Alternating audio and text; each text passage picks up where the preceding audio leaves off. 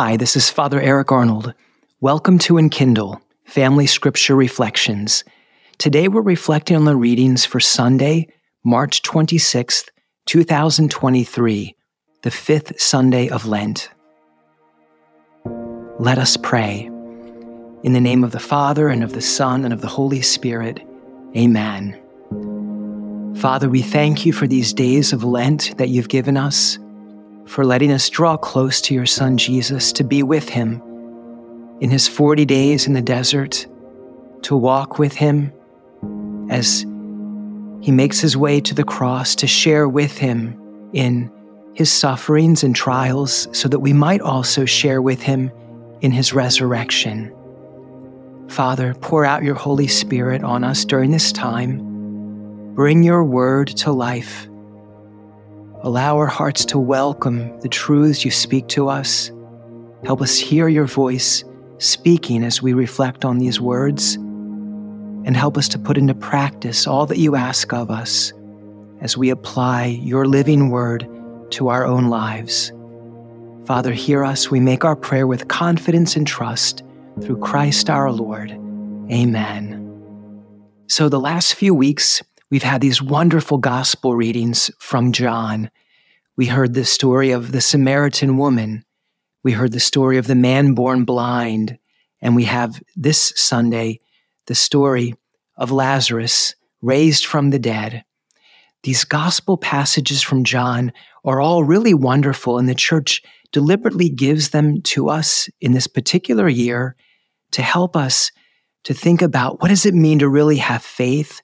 What does it look like to experience a conversion to the Lord? That, that is to come to believe in Him, that He really is our Messiah, our Savior, and our Lord, and to give our whole life to Him. We've been having these readings that open all of that up for us. Today, we're in John chapter 11. And again, it's the story of the raising of Lazarus from the dead. What's really amazing about this passage is when you first read it, you're struck by how much emotion there is. Like John communicates and shares these stories with us in such a beautiful, incredible way. Like you really get a feel for the fact that this is God's word here. But as John shares the story of the raising of Lazarus from the dead, he conveys so much emotion. So listen to just some examples from this. At the very beginning of the passage, the sisters of Lazarus, that's Martha and Mary, they send word to Jesus saying, Master, the one you love is ill. Like right off the bat, they invoke him by saying, Master, the one you love. So it communicates the sense of, of the friendship, the deep connection that Jesus had with Lazarus, the one that you love. And then just a verse later, John tells us now, Jesus loved Martha and her sister and Lazarus. So, St. John really wants us to know there's this deep love, and he doesn't do this for all of the other people in the Gospels. It's rare that we're told that there's someone that Jesus, like, really specifically, really loved in this way. I mean, we know he loves everyone, but St. John goes out of his way to set the whole scene for the story in terms of this great love. And so when Jesus delays in going back to Bethany to be with the family, Lazarus, he's already been dead and in the tomb for four days. And so that adds to the drama and to the emotion that's present in the gospel. And then when Jesus arrives, the very first thing that Martha says to him is, Lord, if you had been here, my brother would not have died. It's hard to not hear that with a sense of disappointment, maybe in Martha's heart. Like, Lord, if you had gotten here sooner, this wouldn't have happened.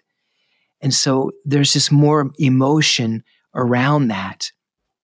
And then a little bit later, then when Mary comes to Jesus, she says the same thing Lord, if you had been here, my brother would not have died all of this emotion. And then we're told in, in the next verse when Jesus saw Mary weeping and the Jews who had come with her weeping, he became perturbed and deeply troubled. More emotion, all of this weeping, Jesus deeply troubled in his heart, down in his spirit. And then when they bring Jesus to the tomb, they said, Sir, come and see. And when Jesus got there, we're told very simply, and Jesus wept. So the Jews said, See how he loved him. All of this emotion. But then some of the Jews, they said, Could not the one who opened the eyes of the blind man have done something so this man would not have died? Again, this sense of disappointment, like, Jesus, you let us down. Like, you could have been able to do something, right? And so Jesus then moved again deep in his spirit, tells him to take away the stone. And Martha says, Lord, by now there will be a stench. He's been dead for four days. There's just all of this drama going on in this scene. And I, I share all of that with you because you reading through this might think that in the end, like, man, it seems like the most important thing here is everyone's got tons of emotions. There's all of this love, but then there's this disappointment. There's this sadness. There's all of this crying. There's all of this weeping. There's people thinking that Jesus let them down. All of this emotion, maybe that's the most important thing. Only it's not. The most important thing happens when Jesus is speaking with Martha and Jesus says to her, your brother will rise. And Martha said to him, I know he will rise in the resurrection on the last day. And then Jesus says to her, I am the resurrection and the life. Whoever believes in me, even if he dies, will live. And everyone who lives and believes in me will never die. Do you believe this?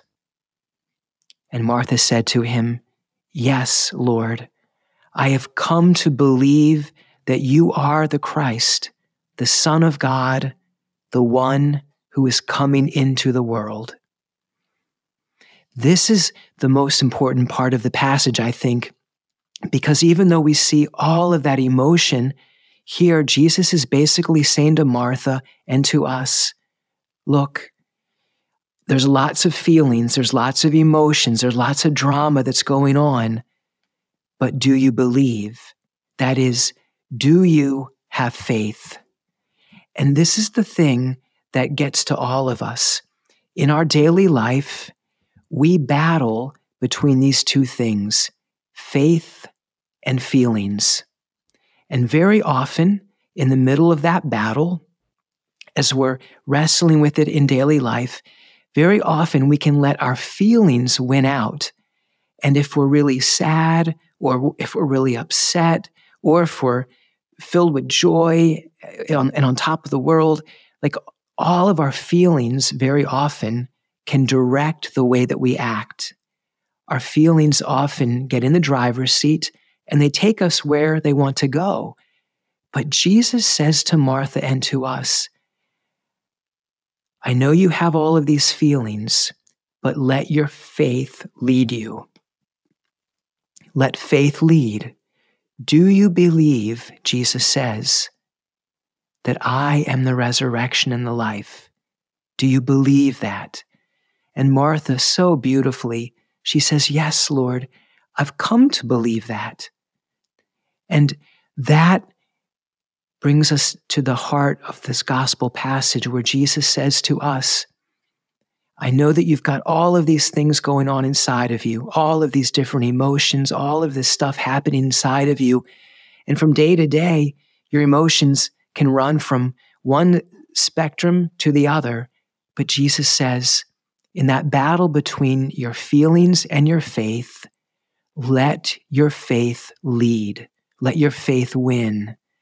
And that's what we want to pray for and ask the Lord to give to us today.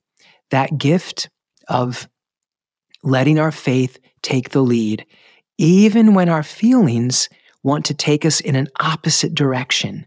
Sometimes you might be really angry at your brother or your sister, and the feelings of anger lead you want to lead you to say, you know what?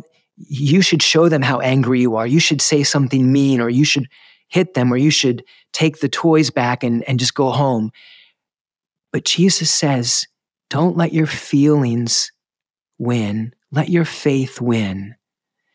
There's lots of times in our daily life when this battle is going on, and Jesus wants to give us the help and the grace to let our faith win in that struggle between faith and feelings. So let's ask Him for that gift today. And for moms and dads, you guys obviously have all of those own your own emotions that are at work inside of you as well.